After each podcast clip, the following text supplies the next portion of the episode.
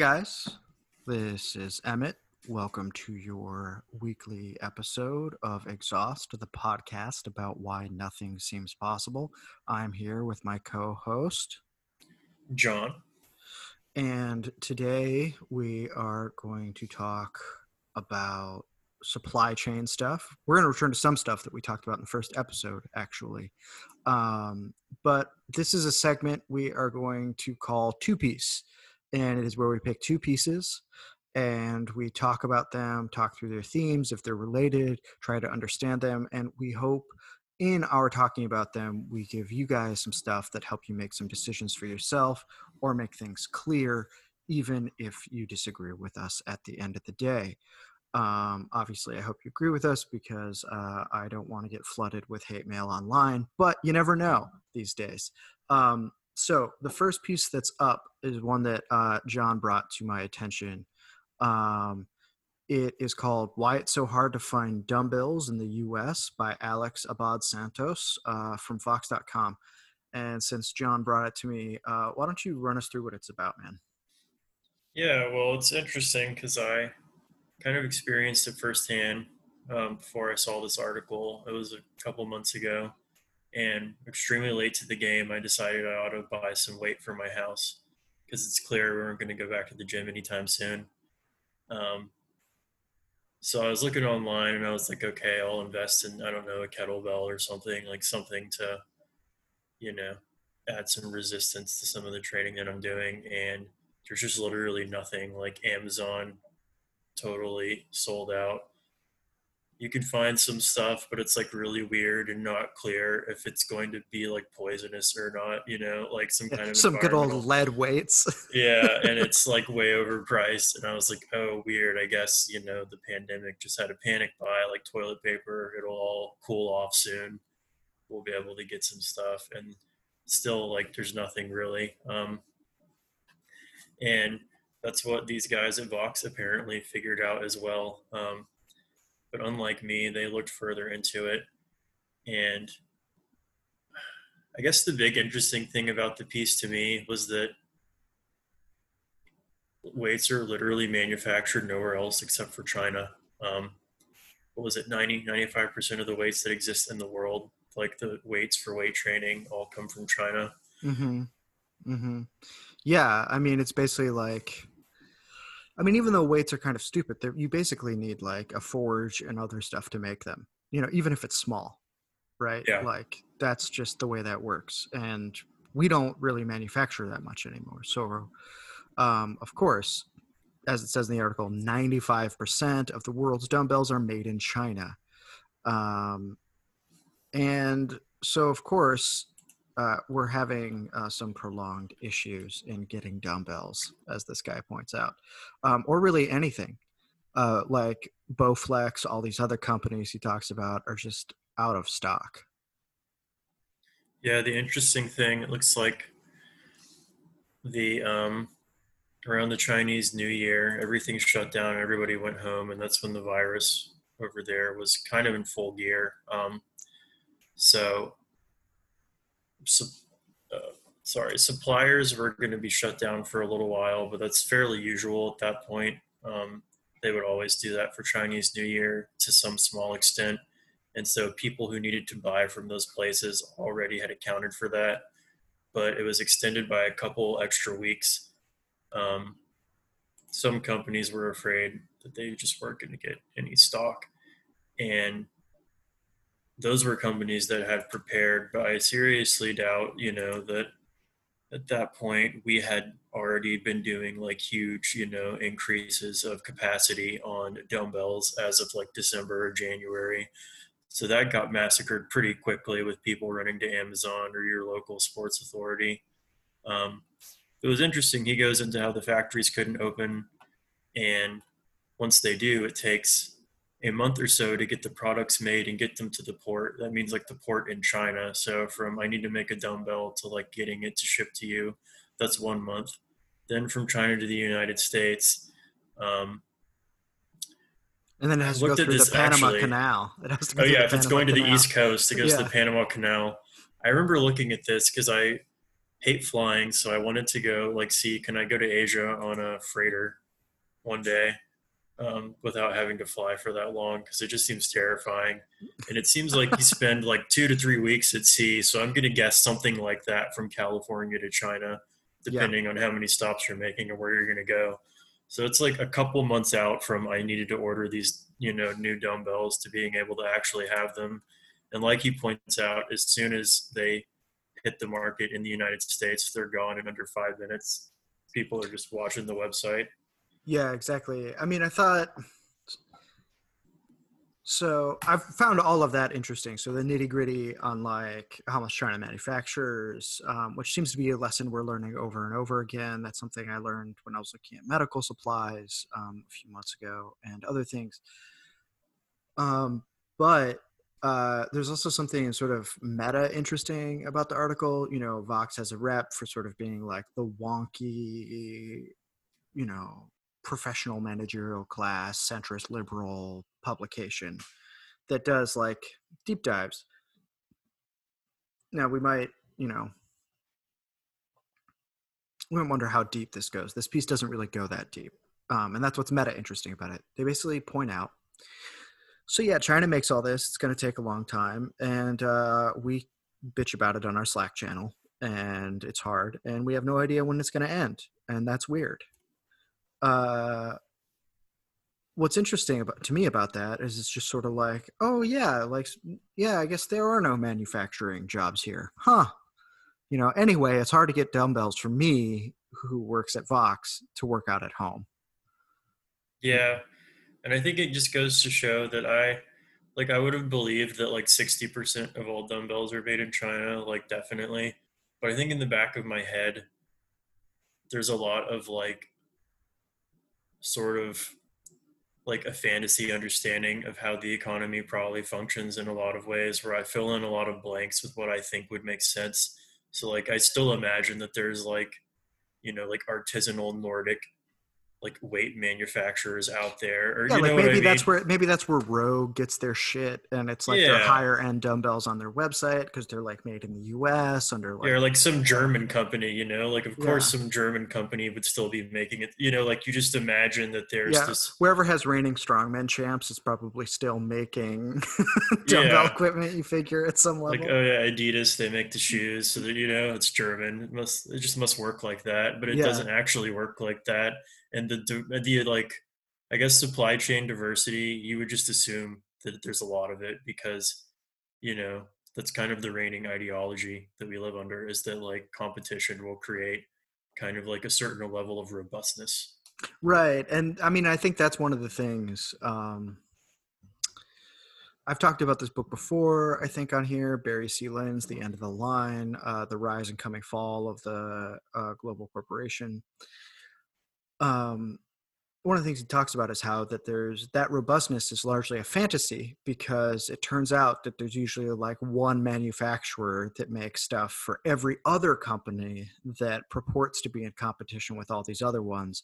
So really, there's like a monopoly somewhere else um, that creates the almost like tertiary layer of retailer um, or service provider competition um, on the other end of it, right? And that's basically some of what we have going on with even dumbbells in this case, is that it turns out they all come from one place. And how that came to be uh, is going to be adjacent to our second piece, which is from the latest issue of American Affairs. Um, I am a uh, subscriber. Um, uh, I look forward to it every time I get one in the mail every three months. Um, and it's called Who Lost Lucent? The Decline of America's Telecom Equipment Industry by Robert D. Atkinson. Um, and if you know him, you probably know him from the book he co authored with Michael Lind, which is an apologia for things like monopoly and economy, economies of scale, called uh, Big is Beautiful. And what this article goes through is, frankly, what happened to the American telecommunications industry. It was an industry that he points out at the beginning we pioneered almost uh, 100 years to the day after um, America was founded. Right, uh, Bell. All the way from Alexander Graham Bell.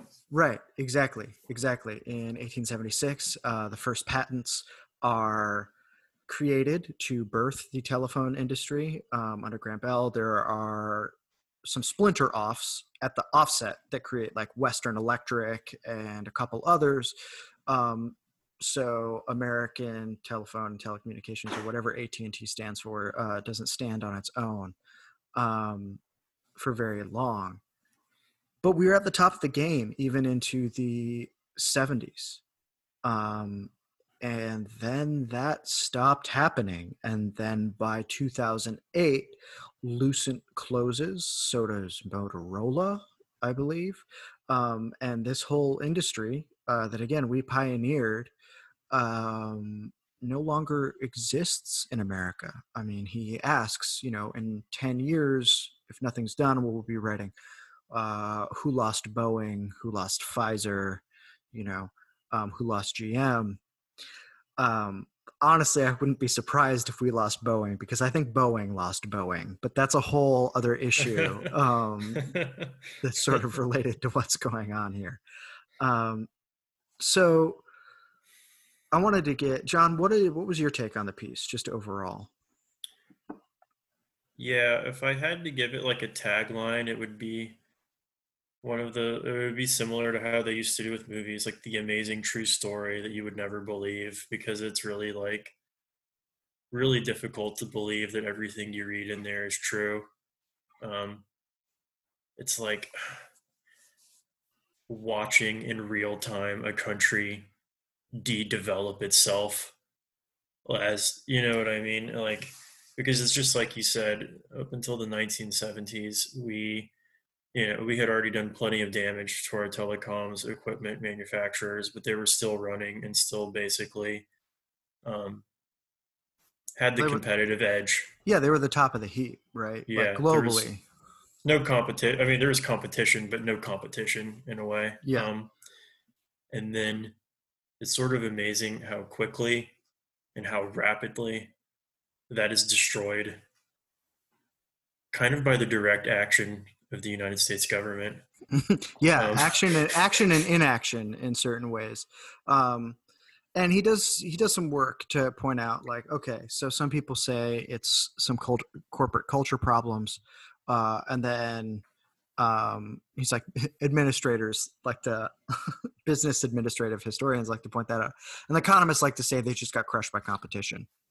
Um, and his general point is like, a those are those just aren't sufficient explanations for losing an industry that vital, that big, and frankly that fast after it being part of America so long. And it was a political problem at the end of the day. Now, towards the end of it, and we'll get into this as our conversation goes on, he goes into how China features in this, how Huawei um, features into this. I think I'm pronouncing that right. Am I? Uh, it's something like that. Huawei. I don't really. Huawei. Okay. I think it's what they say on the news. That's all I know. yeah, yeah. Um, uh, I'm out here sounding like a conservative in 2003 saying Iraq. now these guys over there, Huawei. yeah, yeah, yeah. They're up to something. Um, and uh, he goes into that towards the end of the piece. Um, but a lot of what happens centers around antitrust legislation and how it's enforced by the Department of Justice, sometimes against the business establishment's ideas of what should happen, the current presidential regis- administration's ideas of what should happen, um, et cetera, et cetera and there's a whole trajectory of how we got there right? So i wanted to fill in a little bit of backstory because i have been doing a ton of work trying to understand what happens with the new deal in america and why we have such nostalgia for it right? So i've had to learn a little bit of industrial history a little bit of political history and i've still got a lot to go. But here's what i can figure so far. Um, christian parenti was on Behind the News with Doug Henwood a couple weeks ago to talk about his book, Radical Hamilton, which tries to reevaluate how we understand Hamilton as an industrial policy type of guy, right? And he had sent the book to Adolph Reed. um, obviously a colleague of his, um, and Adolph Reed said, "Yeah, you know, if I were to ask my history PhD students a question after reading this book, it would be." Since our founding, the dominant strain of economic development has been some form or another of Hamiltonian government interventionism, et cetera, et cetera. But at the same time, the dominant ideology has been Jeffersonian yeoman farmer, small firm entrepreneurialism. Why is that? And that speaks to something that is actually deeply ingrained in American culture that I think materialists have to take a little bit more seriously uh, when we're looking at why there's a problem with the idea of big firms that you could then, many leftists hope, nationalize and then socialize, right? That's sort of a familiar telos on the left. So, a good way to look at that is to look at what starts to happen um, under Teddy Roosevelt when he starts to break up the trusts. Um, his idea is that they're anti democratic because they consolidate power. There's not nothing to this argument, right? Like, there are some problems that has to do with price domination and forcing other competitors out, things like that, that seem to be creating real problems. And it speaks to a very deep vein in our history that's skeptical of major consolidations of any sort. Um, perhaps except for the military industrial complex, but that is its own conversation. We're going to sidebar for now. So by the time we get to the New Deal, we have had um, it's important to think about how we see the state right? The state isn't some neutral arbiter. Instead it is a terrain in which different factions of capital and factions of wage labor depending on their various power uh, amounts of power sort of duke it out for what's going to happen. And that's what happens with the new deal right? So let's take a look in at i think it's 1932 or 1933 the Roosevelt administration creates the um, National Recovery Administration. Uh, and the National Recovery Administration is the perfect encapsulation of how this class war got fought out between uh, the government itself as an entity, monopoly capital, non monopoly capital, and labor, right? So labor is excited for the National Recovery Act because it puts in Article 7A, which allows people to organize, et cetera, et cetera. There are some major problems with it that they end up running into. Um, and then non monopoly and monopoly capital are having a fight about to what extent the National Recovery Administration actually helps monopolies, which force out, of course, smaller businesses and firms. Now, it turns out, I think the sum total of the New Deal does benefit American monopolies because we need to move into a wartime economy uh, by the time we decide to get involved in World War II towards the end of the 30s and the 40s. And that's ultimately what saves the New Deal and postpones the argument between labor, monopoly, and non monopoly capital and the state um, and its various entities for who has control or non-control over the commanding heights of the economy. At the end of the day, this is a bad deal for labor in many ways. People look back on these as halcyon days. They don't understand them as inherently compromised in a way to disadvantage uh, labor in America. That's another thing. It does solidify monopolies, though. But as I said, our anti-monopoly sentiment is really baked into who we are and it's materially represented by a substantial enough portion of capital that they can fight against these monopolies to have greater access to markets to not be totally crushed by these huge titans. And one of the things that atkinson lays out really well is by the time you get to the 70s there is now a great skepticism about monopolies, and this comes through things like Ralph Nader's uh, consumer protections. Uh, and this is also when we start to see what we now call neoliberalism, whatever we mean by that. In this case, what we mean by that is that the government's job isn't to uh, strategically craft industrial policy towards the nation's benefit, but rather to create paradoxically the proper natural conditions for competition to flourish. And it is this uh, two sided ideology that ends up existing within the Department of Justice. And that is why, in the 70s especially, though it starts a little in the Truman uh, administration, they start to break up AT&T, which eventually leads to the creation of Lucent Technologies uh, a few decades later.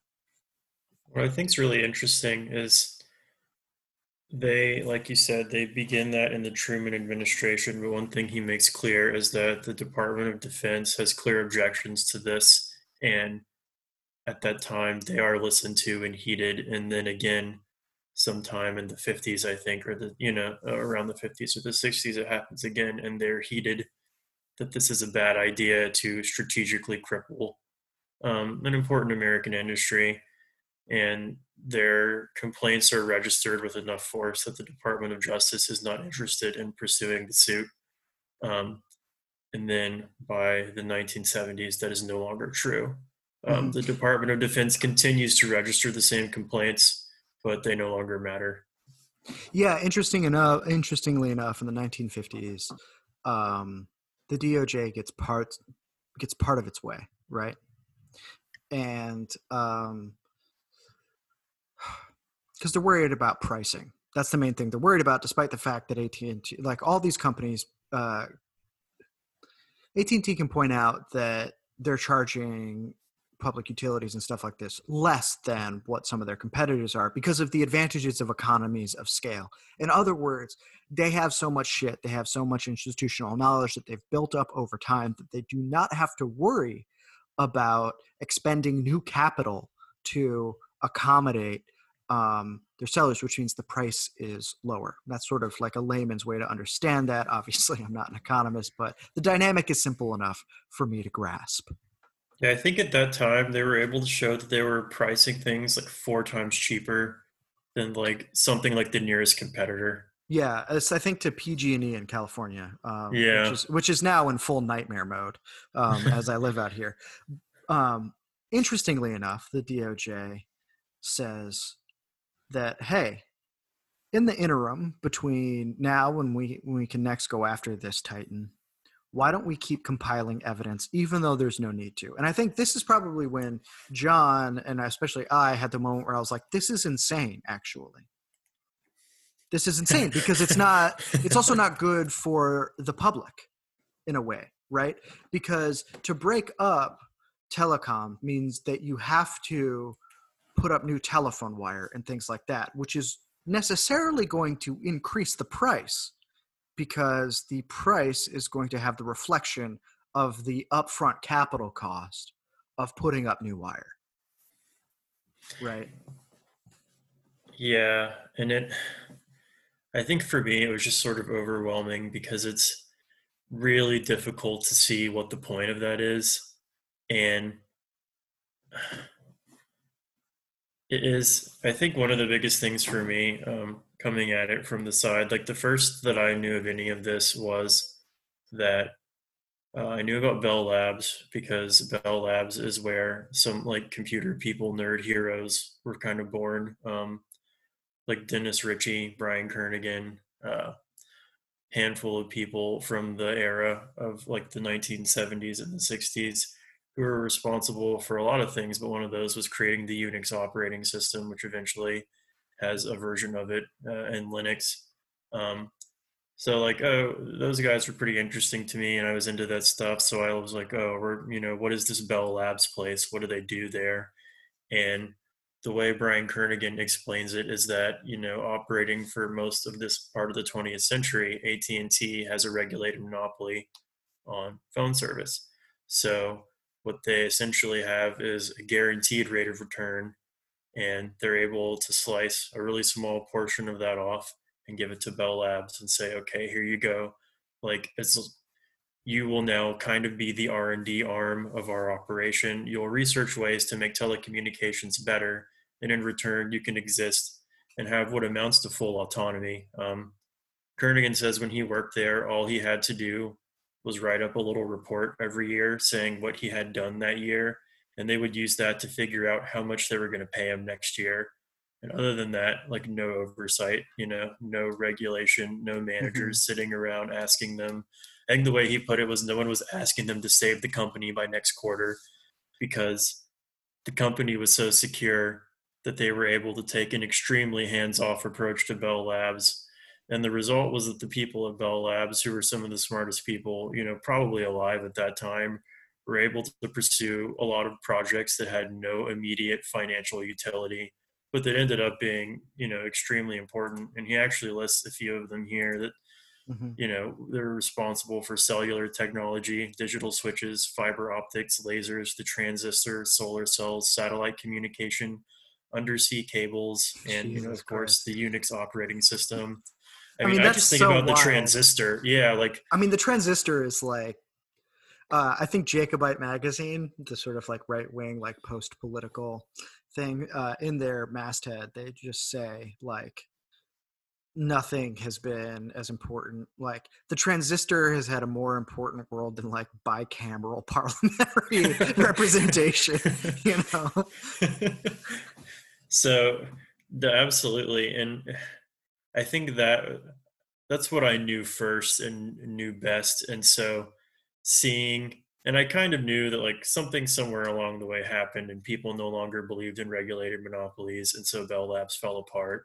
But I didn't really know the story. And so coming into it and watching them like look Bell Labs in the eye and like rip them apart piece by piece, just was sort of like, are you serious? Like, do you, you know what I mean? Yeah. Like I understand, but at the same time, are you serious? Like right, right. So and some interesting things happen, right? So basically the fact that Europe has a telecoms industry. This is like Ericsson and whatever. Um, I think Ericsson is what either Swiss or they're Swedish? like Swedish, yeah. You're Swedish, yeah. And which he talks about in this piece, and that they don't have quarterly earnings ideas. There wasn't They're the shareholder by... uh, representation. They've been owned by like one family and the national bank for like decades. Um, yeah. And they were just and like, the family is like committed to not walking away. So yeah, they're like, no, like this is, as one of the family members said, like, isn't it good to have somebody with a little cash when times are rough or something yeah. like that? like, somebody who's going to stick around. Yeah, yeah, pretty much. um, you know, they're still committed to their idea of a nation state. Uh, they, uh, France builds all Alcatel, um, which ends up buying Lucent and then gets bought by Nokia um, in a weird turn of events. Yeah, which then dies because at, after the 2000s, like you know, Lucent's basically just like dead on its feet. Um, but uh, a French minister says something interesting. He says that the Americans at some point just ended up having a strictly financial interest in this, not a political industrial one, whereas we always saw acquiring these things as part of our like national interest. In other words, we stopped being strategic about what we wanted to do, right? Um, and there's sort of like a before and after Cold War way to look at this, right? Um, John, did you want to like walk through your ideas about how the Cold War helped shape some of these decisions that led to the death of American Telecom? Yeah, it definitely, for me, I wasn't born at a time when I would have had the Cold War mindset. Um, so it's always been something that I hear about, you know, from like your parents who talk about hiding under their desks at school for the atomic bomb drills and stuff like that. But for me, it's sort of like a weird historical artifact. So when I'm reading this piece, I'm thinking like, well, this is all insane. Like, couldn't you guys open your eyes a little bit, see what was going on? Um, you know, what were you thinking about? And it does not really show up in the piece that much but I later on realized like, oh, what they're thinking about is like the USSR, like probably pretty much what the vast majority of American administrators care about or thinking about and are afraid of. Um, you know, we constructed a world, we divided a world into several different parts in order to say that the Soviet Union is this all separate part, you know, the Soviet bloc that we have to contain, wear down, and you know eventually triumph over. But this being kind of the sole concern of so many, you know, planners and technocrats, uh, people in Washington and elsewhere, it's really easy to see how nobody would be that concerned whether the big telecom companies are in Europe or in the United States, or even if China starts developing some of them, as we talk about later. Um, to us, it would be like kind of a big deal because I think we have a lot of concerns of our time, which are like, you know, since 2016, pretty much everybody's aware, whether or not they agree, that there is a really large sentiment in the nation that deindustrialization was kind of a disaster for a lot of people. Mm-hmm. Yeah. So I think that we're really we're really keen on noticing stuff like that now and I think when we look back it'll appear all the more striking to us when people don't seem to care like whether or not the US is able to maintain certain industries be they Mhm. strategic or just Mhm. useful to the American public but yeah, at and to the put time yeah to put a little bit more of a of a point on that to um, is to say that like uh, this is sometimes difficult for an American perspective because we're so provincial. Um, Though the Cold War, in some ways, made many of us, especially technocrats and people towards the top, and obviously people in the CIA, what have you, uh, not so provincial in their concerns. So after World War II, obviously Europe is destroyed, and Germany is carved up. It is without sovereignty, basically, once again and we need to figure out what to do. And now we have the problem of the Soviet Union. You know, the Cold War starts to kick into gear for a whole host of reasons. One of the ways we're going to contain them, these guys think, is if Western Europe, the non Soviet bloc swath of Europe, Europe, rebounds from World War II and is wealthy and powerful um, that this will create essentially a firewall in Europe against the Soviet Union. So it makes the sense. Marshall Plan, right? Right, the Marshall Plan. Yeah. So it makes sense that we sort of force AT&T to make it possible to access some of its patents and its ideas. This disempowers it um, in some way, but it also uh, succeeds in containing from the vantage of you know these administrators interested in these war games in containing uh, the USSR uh, because the Cold War is very real and it's pervasive in how America sees itself um, and understands what it's doing. Um, I think the bitter irony is that it created and encouraged, let's say, some habits that ended up betraying us in the end. Yeah, and I have to imagine that the same kind of logic was at play. And he covers this when we um, basically build the Japanese telecommunications industry with our own specialist knowledge from the ground up again.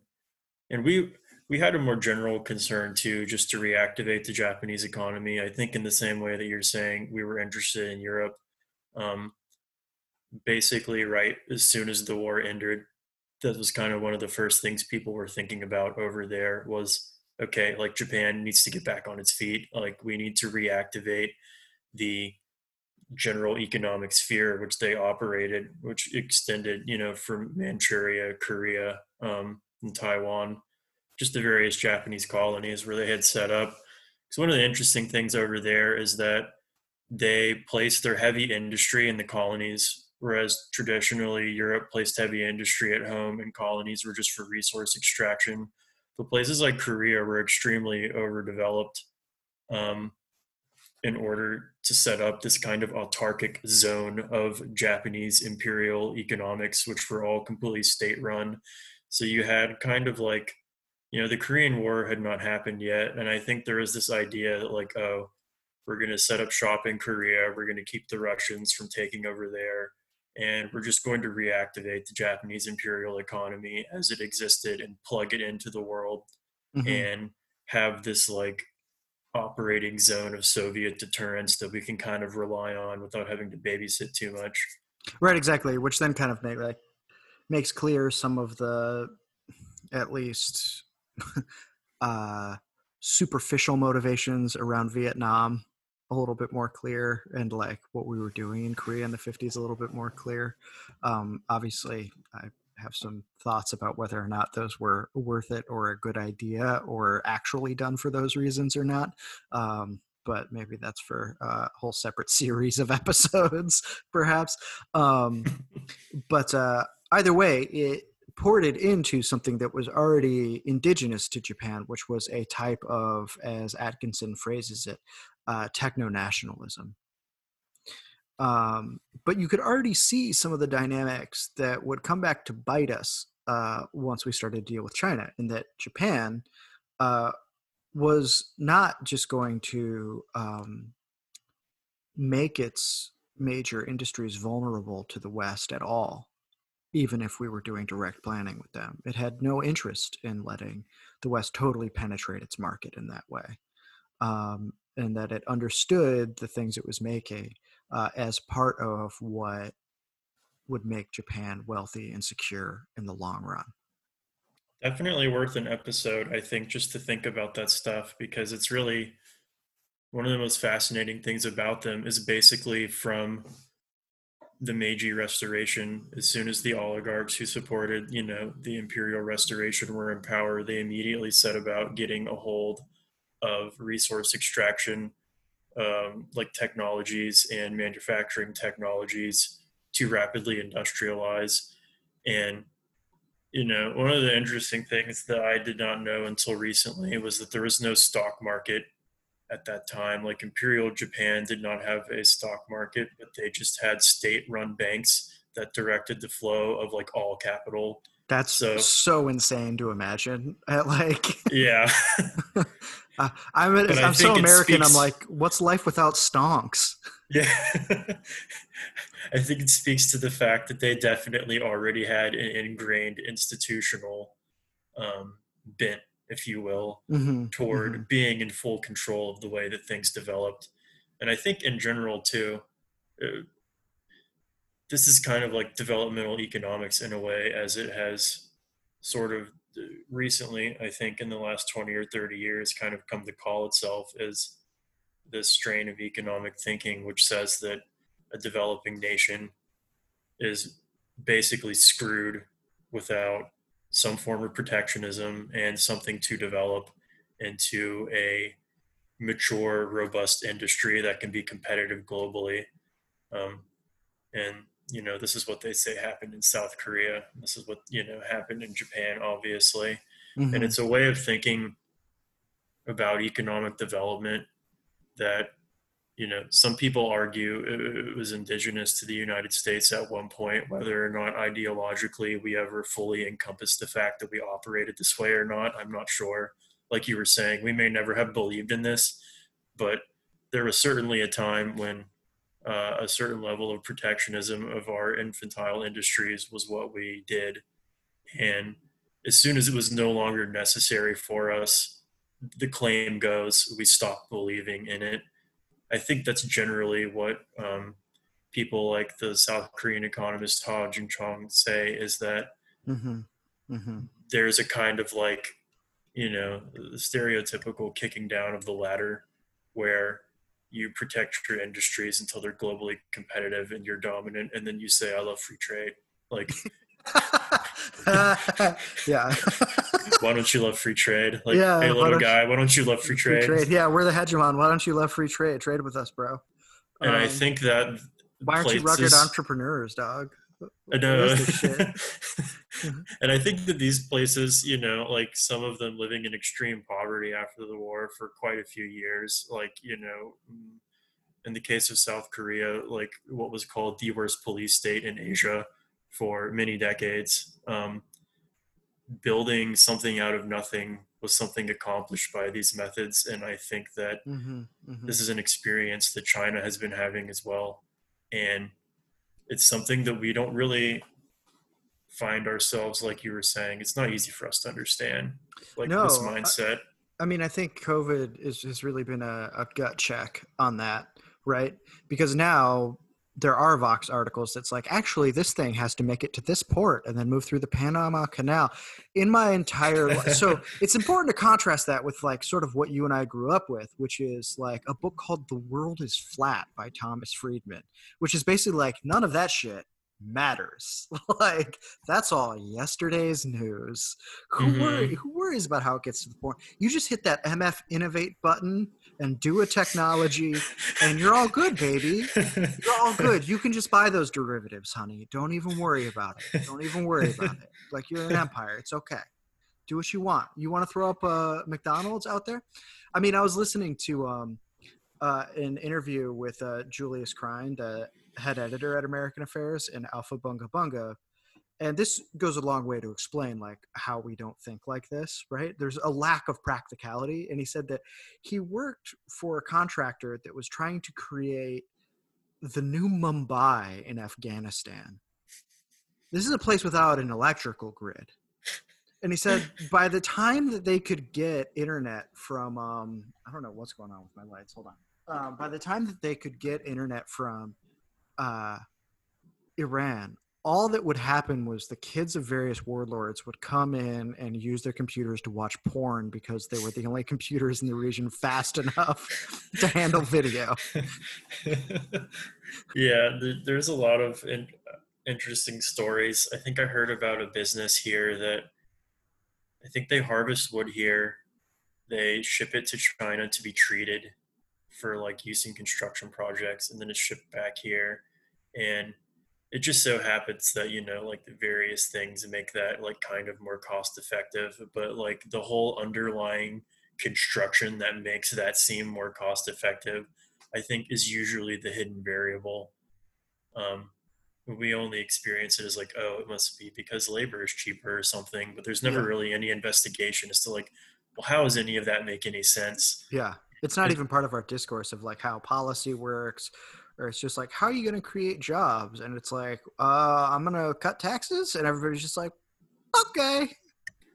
Yeah, I think that's literally the only like suggestion for actually attacking the uh, unemployment or the, Got to yeah, the cut that payroll unemployment tax, figures. baby. Got to cut Yeah. that payroll tax. Get rid of it's it. like somehow it just keeps working though. Like you know, we keep surviving. Yeah, exactly. Um, and it feels like we're doing less and less of that now. And so I think we should move to sort of like what happens with uh, China when we get into this. But that's a whole post Cold War triumphalism problem, right?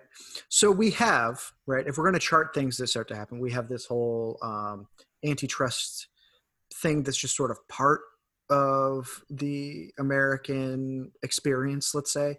Um, and then we start to have the consumer rights movement that starts to happen. Then we have um, the rise of what ends up being called neoliberalism. Um, and then we win the Cold War, right?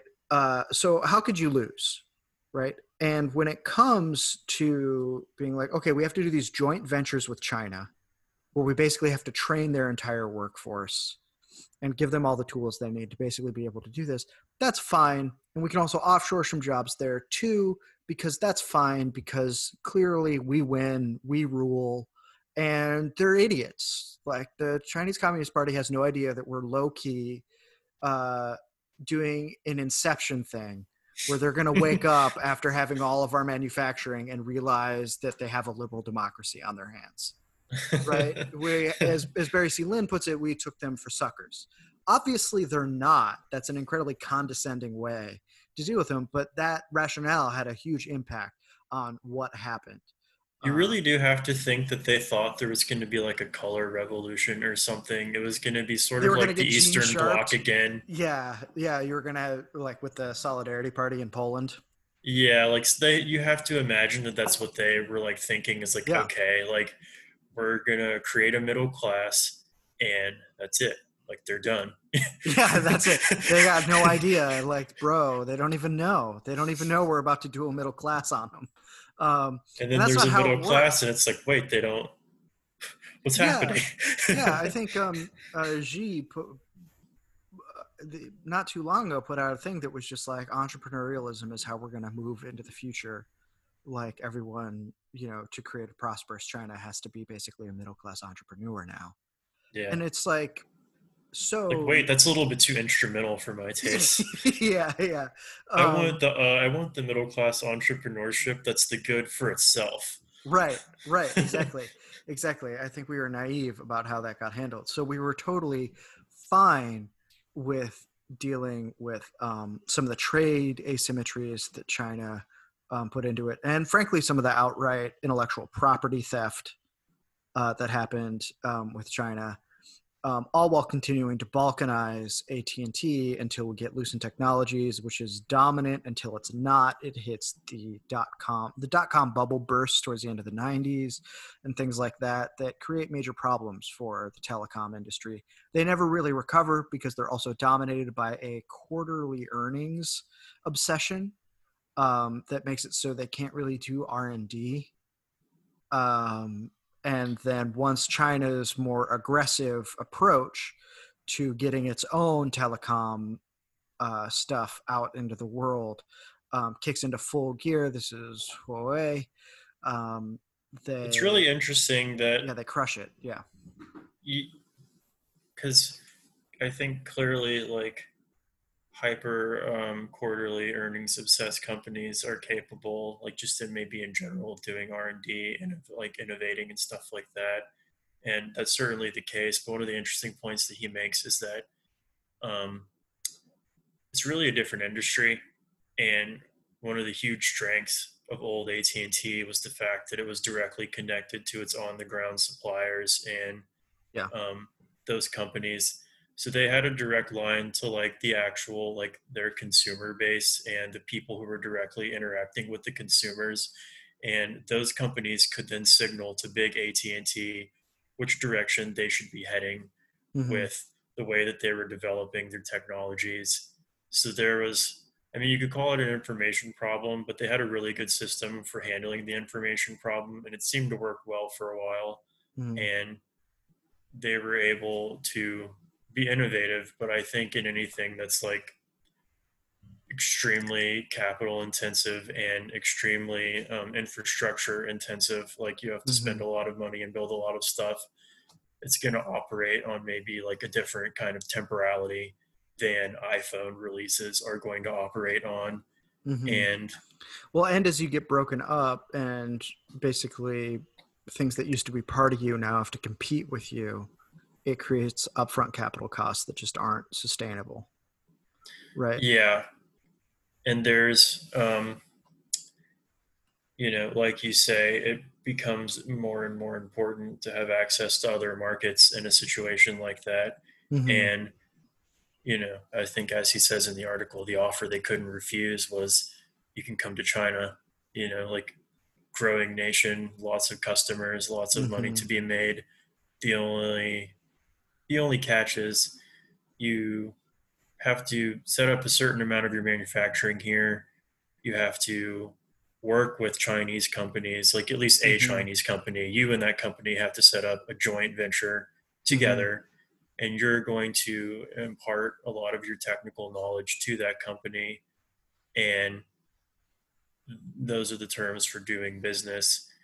And a lot of the companies, apparently, they were interviewed, I think, by the RAND Corporation mm. uh, who asked them like, uh, you know, what did you think was going to happen when you did that? And they were like, oh, we knew that eventually they would kick us out and they would just be setting up their own shops, but we really didn't feel like we had any choice because yeah. you know what we needed access to that market. So like it was either that or do nothing and die.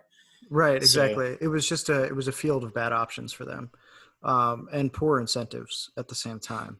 Mm-hmm. You know, mm-hmm. people try to buy their way. Lucent tries to buy its way into new markets. This is also like part of a thing that starts to happen in the 80s and 90s, where people start um, buying companies as a way of doing R and D. you know, like like oh, you invented that, you're ours now. Like it's the it was the big mergers and acquisitions, uh, free for all that happened. And the idea of everyone does everything, like just diversify Right, the Swiss Army. As you knife. can, yeah. yeah. Synergy. Um, right, that's the big sort of word. So, I like the way he put that. Everyone does everything wasn't actually a real thing. Like, yeah, no, that wasn't. no one serious really believed that. Um, the people who did it are gone now, or like you know, very chastened. Yeah, yeah. Hopefully, um, though I don't think Thomas Friedman is just chastened at all. I mean, that no. guy is uh, I mean, yeah, that guy's head is a balloon full of sand. But um, yeah, so I mean, look, the China conversation is difficult, right? Because um, there seem to be two options for how to talk about it. And one is the sort of um, they're their own evil empire. Uh, their country is an open air prison. Um, and they're our mortal enemy, um, and we need to go to trade war and perhaps kinetic war uh, if, uh, and definitely cyber war um, in the future, right?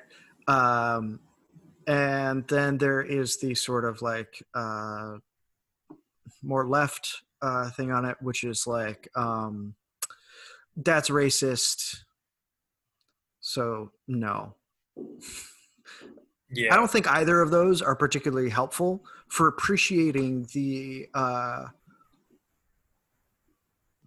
uncomfortable and difficulty of the moment because it is true that America needs to like re-industrialize if it's going to do things like have a green new deal happen. I mean, I've got a piece coming out long after this podcast will air about why the green new deal is bullshit, but like if it's going to have build out its nuclear fleet to handle climate change, which is what I think it should do, then it's going to have to reindustrialize. And it might have to do that for a few other industries. And that's going to put us in a weird place with China, right? Like, yeah. we're not in a place where uh, the international relations are cozy enough and uh, where we can just sort of uh, let things roll or do whatever we want. And they aren't either. They have their own pressures at home they have their own interests the chinese communist party does not necessarily the chinese people for stoking anti-americanism just like trump does for anti-china sentiment you know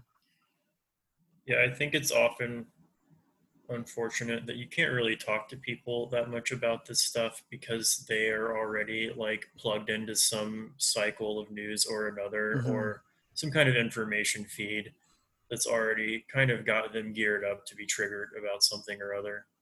And, you know, I think what we're trying to do here is we would just like to understand things first and then yeah. lay out our like simplistic narratives about it afterwards. yeah. Yeah, exactly. But like the other way is, you know, it doesn't feel like it's going to help you come to an understanding of anything if what you're really concerned with is like beating your chest, you know, one way or the other. Mm-hmm. Um, and you know i think it's, it's probably well put to say that you know i don't think any of us will be extremely well served by like overly identifying with like one nation state or another mm-hmm. like it sort of might be beneficial to us to be able to discuss this as if we were just our own human beings who weren't identical either to the government of the united states or china that seems to be like where the conversation often goes is yeah. if you'll say like oh let's talk about this issue and then the person will either be like you know they hate america and like i have to i the government have to stop them yeah. you know like yeah.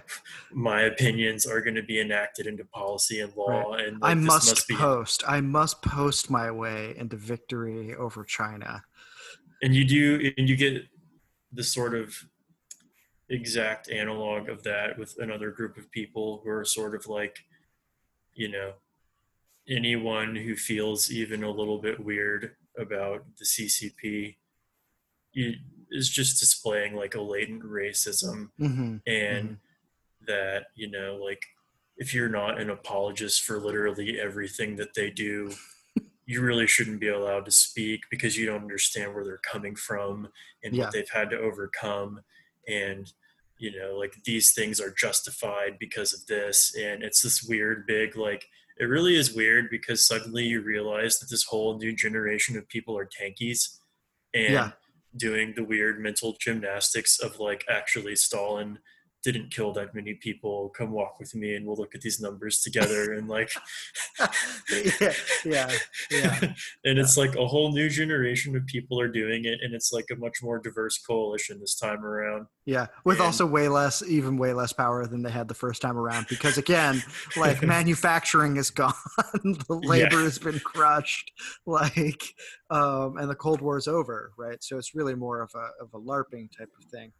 Yeah you know and so like the next thing that we should probably talk about is like obviously we sort of walked you guys through what's happening in these articles. We'll put them in the show notes. You can read them for yourselves. I hope that our explanation was uh, helpful and not redundant in that way and what we could offer. But what i want to say is that why we're bringing this up wasn't just to lay out um, you know problems with the discourse on china but also to at the beginning of this podcast lay out like what we're interested in um, and one of the things we're interested in figuring out is again answering the questions why nothing feels possible. Some of those answers are going to be cultural and we're going to get to that. We'll have a guest coming up um, ian corey from the band lambda forms and the podcast lambda forms radio who's going to talk to us about the future of music. We'll probably end up talking about tiktok and other things like that too because you have to.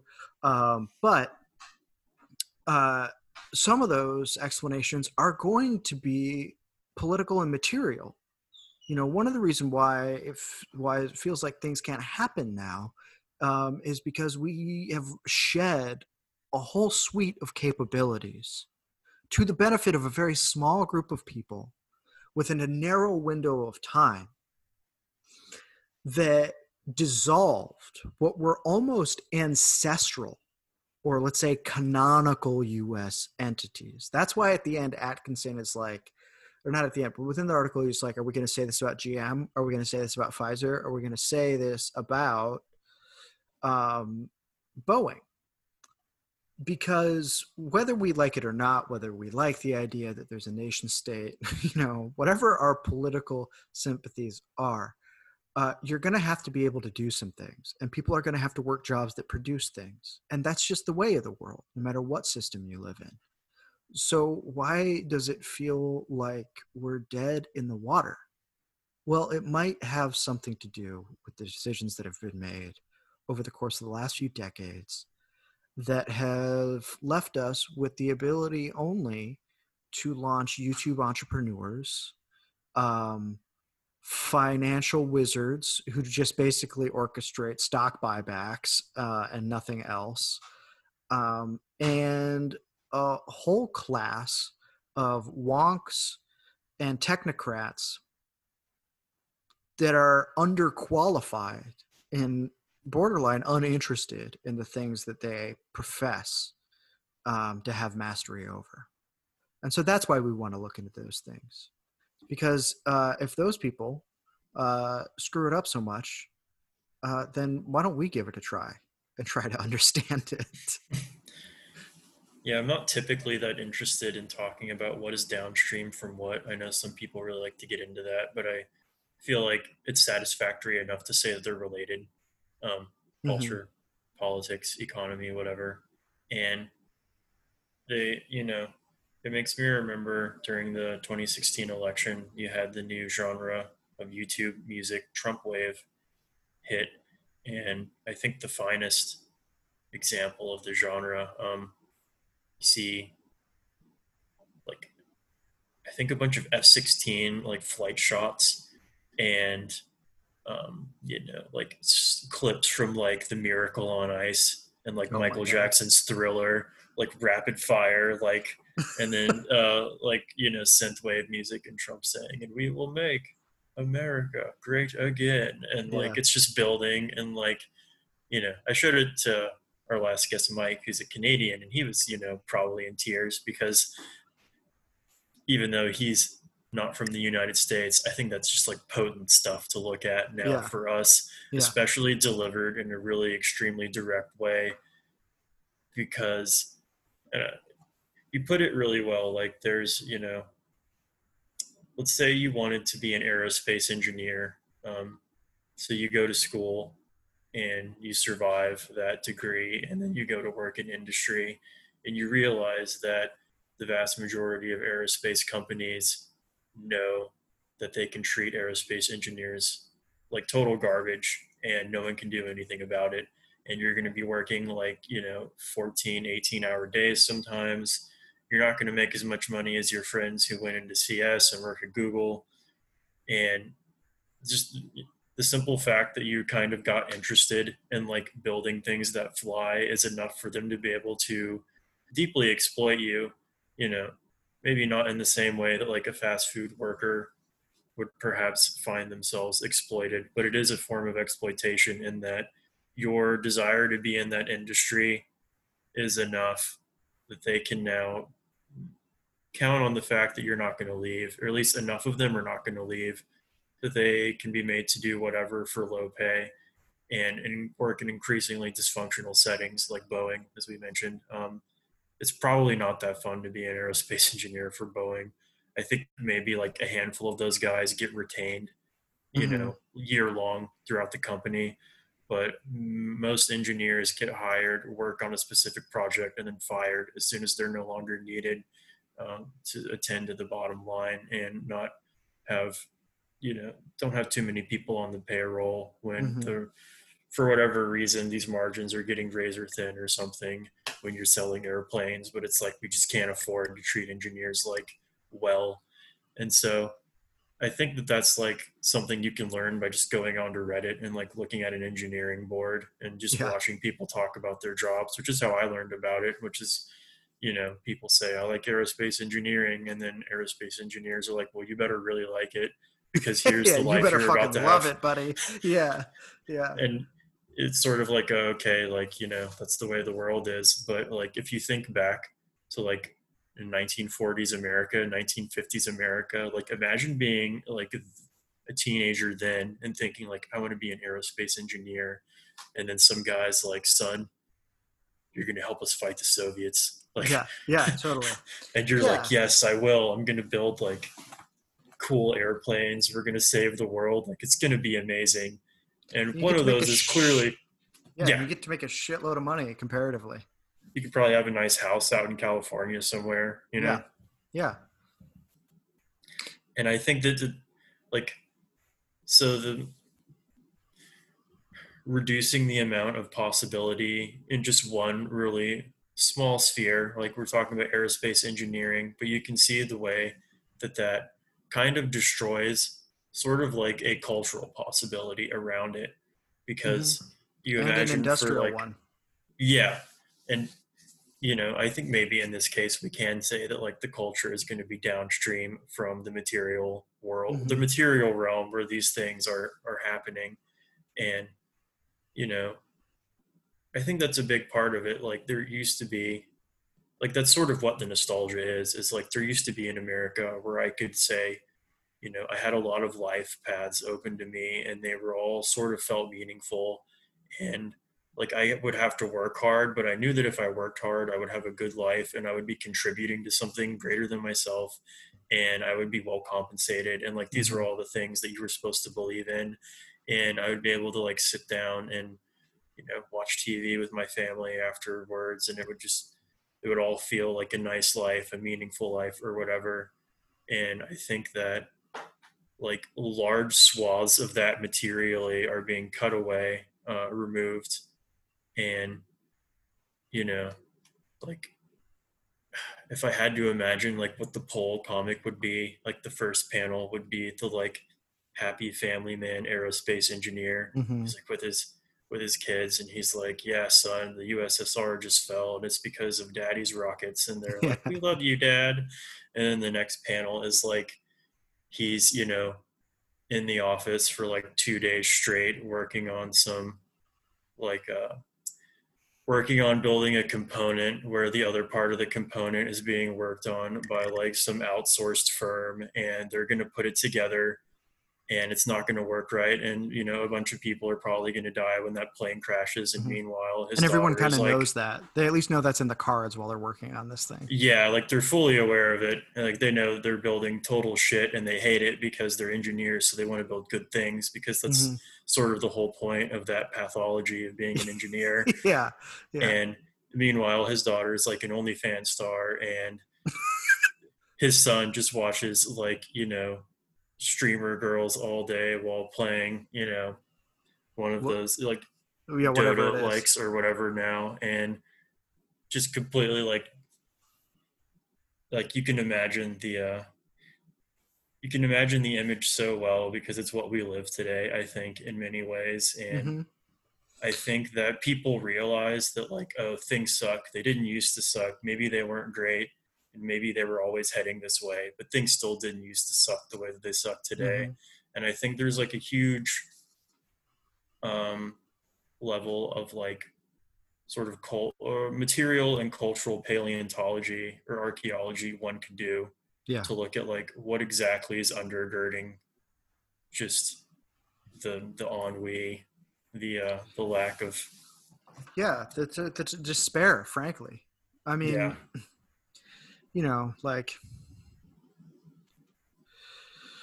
ah, man. I do want to say this. You know, one of the things that um, I want to just, if we're going to do a type of archaeology, which I think we're going to end up doing a lot of on this show, is that we get to understand how the decisions that we made when things were quote unquote good, you know, the halcyon days everyone fondly remembers, uh, that led us here. You know, the problems that were already baked in that made some of this inevitable. Surely not all of it, but some of it. Because what I've realized is that the nostalgia itself is a distancing from the reality of why we can't do certain things. This was my instinct about how our relationship to the New Deal. Why can't we just do a New Deal? There are all sorts of reasons why we can't do that in the same way, and it will take a whole new idea of coalition building and things like that to make anything that looks like that possible. As someone who supports those kinds of things, you know, and we'll probably do a whole episode on New Deal nostalgia.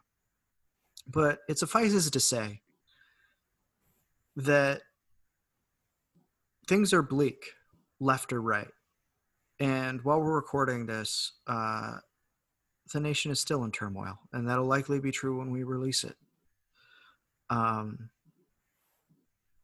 we hope to provide clarity on how we arrived at such a place in hopes that that type of understanding will give people access to thinking more seriously about what we can do from here.